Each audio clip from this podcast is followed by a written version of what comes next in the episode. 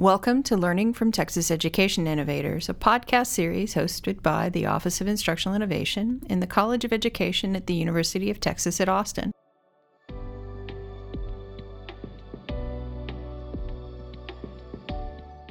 Our group supports faculty and student instructors in the college, particularly through the use of technology-enhanced teaching. I'm Dr. Karen French, the Associate Director of OII. My role in these discussions is to ask the questions from our professor colleagues that may uncover a bit more about what they have to teach us through their research and classroom teaching. The folks here have fascinating stories to tell. Each time I visit with them, I learn something new. I hope that you will join us and do the same. We plan for our discussions to last 20 to 25 minutes, about as long as it takes to walk across the 40 acres of the UT campus at a brisk walk. When there's more to say, we've tried to divide the topics into chunks. Our first guest, whose distinguished career as a medical researcher and teacher spans more than half a century, had a great deal to share. I have to admit, I also enjoy visiting with him. He tells a great story. So our series begins with four chats with Dr. Stephen Kornguth, Senior Research Fellow in the Department of Kinesiology and Health Education, who teaches a wonderful undergraduate course that uses autoimmune diseases as a window for understanding medicine. Before coming to UT Austin, he was a professor of neurology and biomolecular chemistry at the University of Wisconsin from 1962 to 1998. There, he researched neural development, autoimmune diseases, and the development of binding agents for MRI contrast materials. When he came to UT Austin, he led federally funded research in biological defense and explored the impacts of sleep deprivation on decision-making in soldiers and athletes. His current research focuses on chronic traumatic encephalopathy, also known as CTE, the degenerative brain disease found in athletes, veterans, and others with a history of repetitive brain trauma. In our first podcast, Steve and I talk about his 60-year career in translational research and his novel, or at least new to me, Conceptualization of Wellness Based on a Deep Understanding of Medicine and Autoimmune Disease.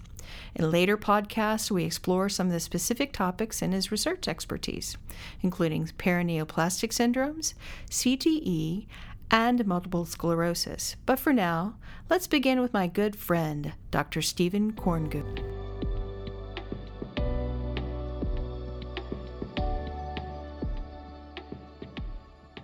The topic of today's discussion is turning the biological system of defense, the immune system, into an attack system, how disequilibrium creates illness. Why would you choose a title like that? Yeah, because it describes essentially the basic principles of autoimmune disease.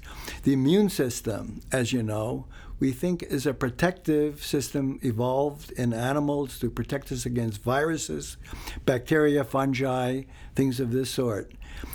Autoimmune disease is essentially the turning of this intrinsic defense system into an attack system that can cause illness in the patient as well as protect us against these external agents, be they trauma or infection or cancer even. Do you want to talk about the central themes of the course? So the major discussion elements today, there'll be four of them. The first of these is sense-making, and we'll talk about what that means in a minute. The second is disease, because we're talking about clinical issues. The third is disease emergence, and the fourth is autoimmune disease. So what do we mean by sense-making in a clinical sense? As the patient walks into the physician, it's typically not one very specific problem that the patient is facing.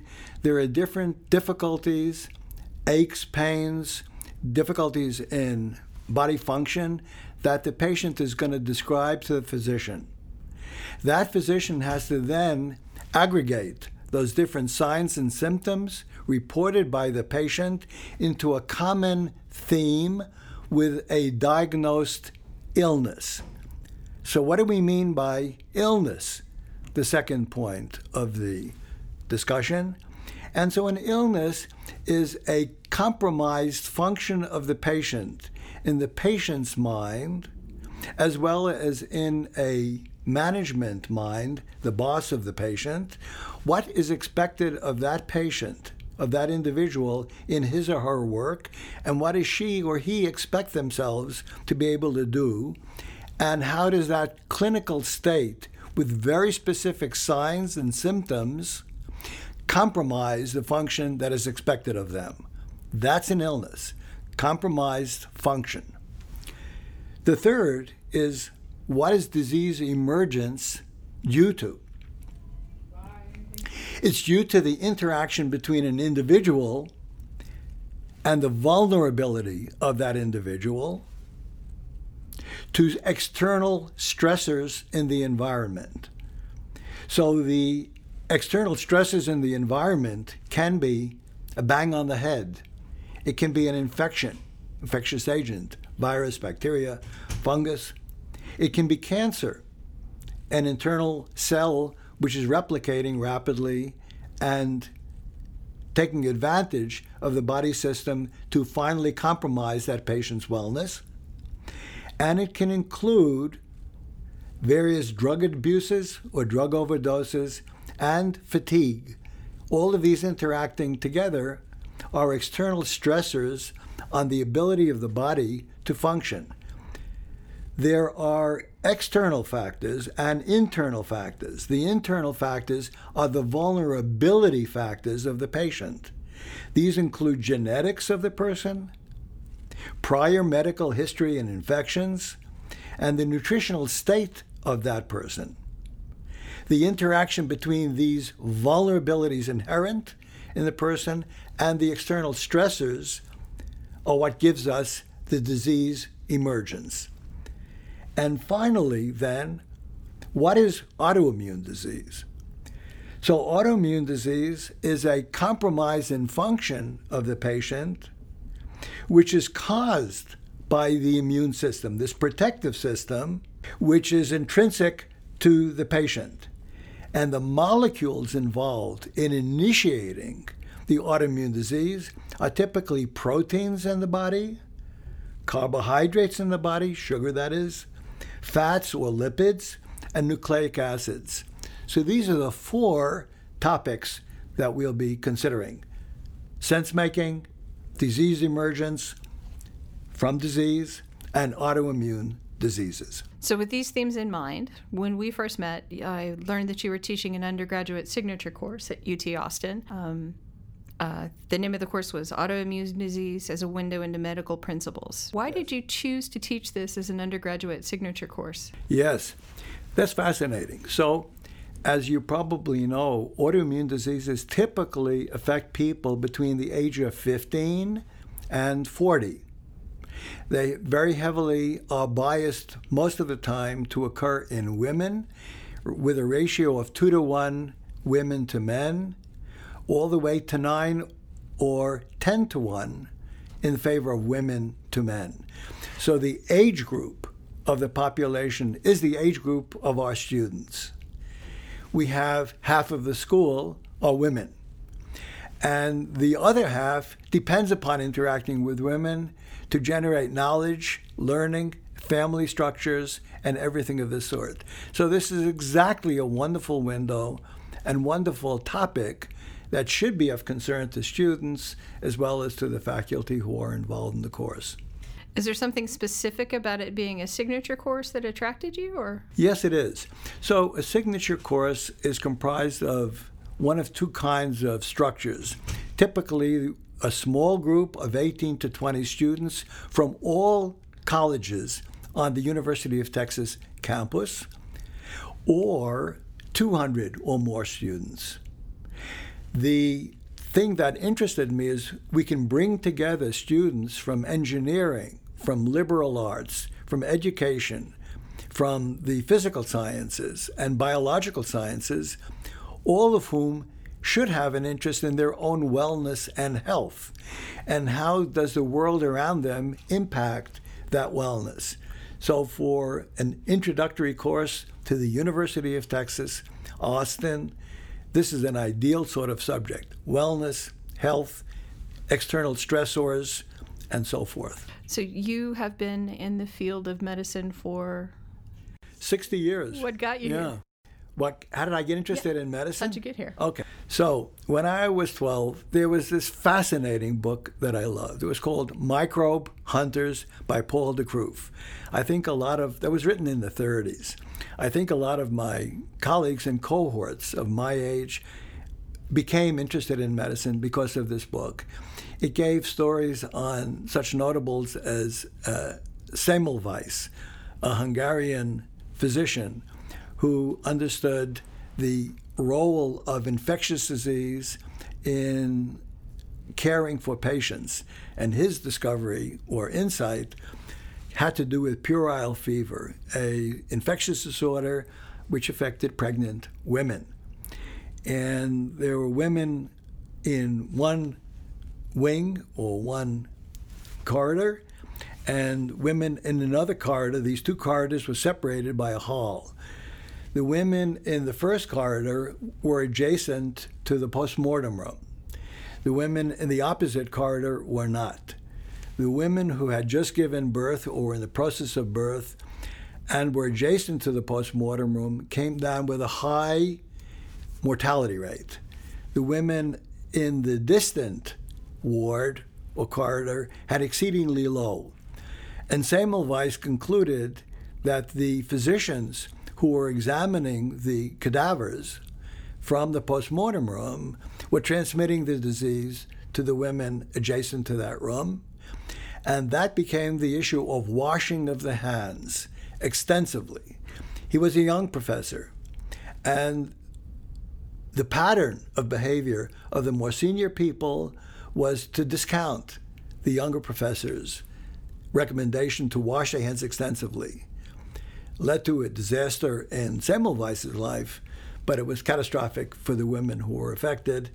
His recommendations and almost demands of washing the hands led to his non-continuance for a while in the school. But as we know now, we go through this period of very great attention to sanitary procedures, not only for cadavers, but as you're going from one patient to another, as a means of controlling nosocomial infections acquired in a hospital. And that came out of Semmelweis' work. And that was a magnificent stimulation to me as a young kid to do something in medicine that will benefit patients' lives. Other little stories in that book by de Kruif are the story of Pasteur and a variety of other scientists, and I thought, what a great thing to look forward to in the future. That's how I got interested in medicine. When you were 12? 12, yeah. So from 12, where did you go? Well, I got older. And as I got older, so I went to a wonderful high school, which was very heavily oriented towards sciences. It's called Stuyvesant High School in New York. I was son of immigrants, so the going to a good school that gave you possibilities of an education was of a very high priority, both to myself and to my parents. Then I went to college and Columbia University and studied chemistry and biology and philosophy. Finishing Columbia, I asked my professor, well, do you know where I should go for doing research? I wanted to get a PhD in biochemistry world. And he said, well, yeah, how about University of Wisconsin? And there was a fellow there called Mark Starman. And Mark was a very excellent mentor to me. And he was working on the question, how would you take a protein that normally occurs in a person and make that generate antibodies against itself when injected into the same animal that protein came from? And that was the beginning, in my mind, of how does autoimmune disease occur. So that's where you started with autoimmune disease. What kept you with autoimmune disease? It's been, 50 years? 60 years. Yeah. 60 years, yeah. 60 years. Yeah. So what kept me in autoimmune disease, there is such a variety of topics that accompanies autoimmune disease. So you have got multiple sclerosis, you have got, and we'll discuss that in a bit, systemic lupus erythematosus, Both of these disorders affect the central nervous system. And what got me interested in the topic in the first place, other than the challenge, how could you take a protein in an animal and make the animal itself believe it's a foreign protein? That would initiate the production of antibodies to this protein. Well, in order for that to make any sense, there has to be a memory element involved. That is, the body has to recognize, meaning know, self from non-self, or have a way of coding for that system. At that time, the whole question of how does memory occur was explained by Leo Szilard. He was a Hungarian scientist, again, a refugee, came to the United States around the Second World War. And his notion was one nerve cell recognizes another nerve cell in the body to make a synapse. This is the communication system of the brain. In the same way, an antibody recognizes an antigen. So when we were looking at how could you make a self protein initiate an antibody against itself, this would be analogous potentially, and this goes back to the 1950s, how does one nerve cell recognize another by an immune system? So classifying and clarifying that process of immune specificity, I thought at the time, would give us an insight into memory coding. We don't have that insight yet, but that was the direction that kept me excited about the field. So thinking about this and the work that you've done, it's translational medicine, is it not? It is, totally. So how do we translate this course, this work, into the things that people can use for everyday life? The goal that you had for this course was things that the students could use for their lives. How do we use this in everyday life? How do we translate this? So if you think of autoimmune disease, typically the disease has two phases. One is a worsening of signs or symptoms called exacerbation, and the other is the lessening of the compromised function called remission. And the disease indicates this waving or oscillatory pattern. How then does the patient accommodate these changes in wellness? And this is true not only for autoimmune disease, but we all go through phases where we are more able to deal with the stresses of the environment externally and less able to deal with that. In terms of the interaction between the patient and the doctor is looking to get all of the symptoms that make sense to him, to classify what works for that patient, which drugs are useful, which treatments are useful. But the patient is not only a patient interacting with the doctor, the patient is in fact interacting with different communities around them, and as they are learning to accommodate their function to the needs of the community around them, the family, the employer, and so on, the knowledge that the physician is going to communicate to them, enabling function or improved function, is one element. The second is that you have got treatments today based totally on immune protection. So we've been talking about the immune system to help from viruses and bacteria and fungi. There is a new emergent technology for cancer treatment where the cancer cell comes from the self, from the individual.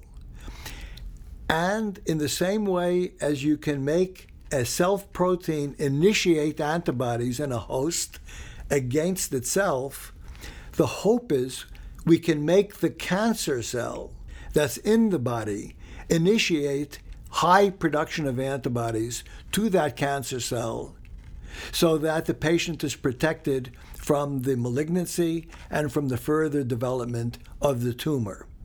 That technology is called checkpoint inhibition.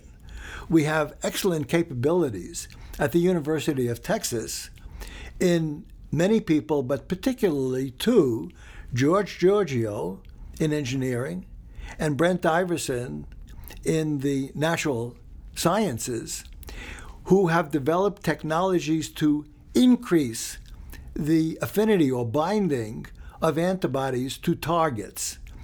And with these high bindings, they proved you can protect people against anthrax. Is this relevant at all to the cancer treatment? Absolutely. In the same way, they selected for antibodies that could wipe out the anthrax threat, the same kinds of antibodies can be used to attack cancer cells. And this is now being explored in various laboratories around the world. So this is how knowledge of the autoimmune system as a window into medical principles is translatable in social interaction and in medical treatments of individuals as well. Can you help me understand how you understand wellness? So if you take a young person who has no clinical signs or symptoms that is compromising their function, we all know that you can have a range of functional capabilities, which depending upon how much sleep you're getting, how much exercise you've done, what your eating habits are, you're either at a very high state of readiness or a lower state of readiness. When challenged, if you are within a boundary that you are meeting your expectations of what you can do, and you're not exceeding that stress beyond it, we call that healthy. Why? Because you're perceiving yourself as completely well. You're invulnerable. You're doing everything you expect to do. You're doing everything your parents and your classmates and your physician and your community employer expect you to do. You are well. There's no challenge to that. At some point, this stressor, when combined with other stresses, fatigue, with now a viral attack, will compromise that function. And you're not able to do the activities you believe you could do and you've been trained to do. As you cannot do that, that now is going to be called a problem, a dysfunction. And if there are a set of symptoms associated with that inability to perform what you believe you should do, we call that a disease. And so the disease is not an absolute, it's an inability to function within a band of expected functions, the tasks you believe you have to do and everybody around you depends you to do. So this is a range of functions, but it's not an inability to perform as you believe you have to. Does that make sense? It does. It makes good sense. And I think that's a good understanding of the concept. I think it's a different one than I had before. Okay.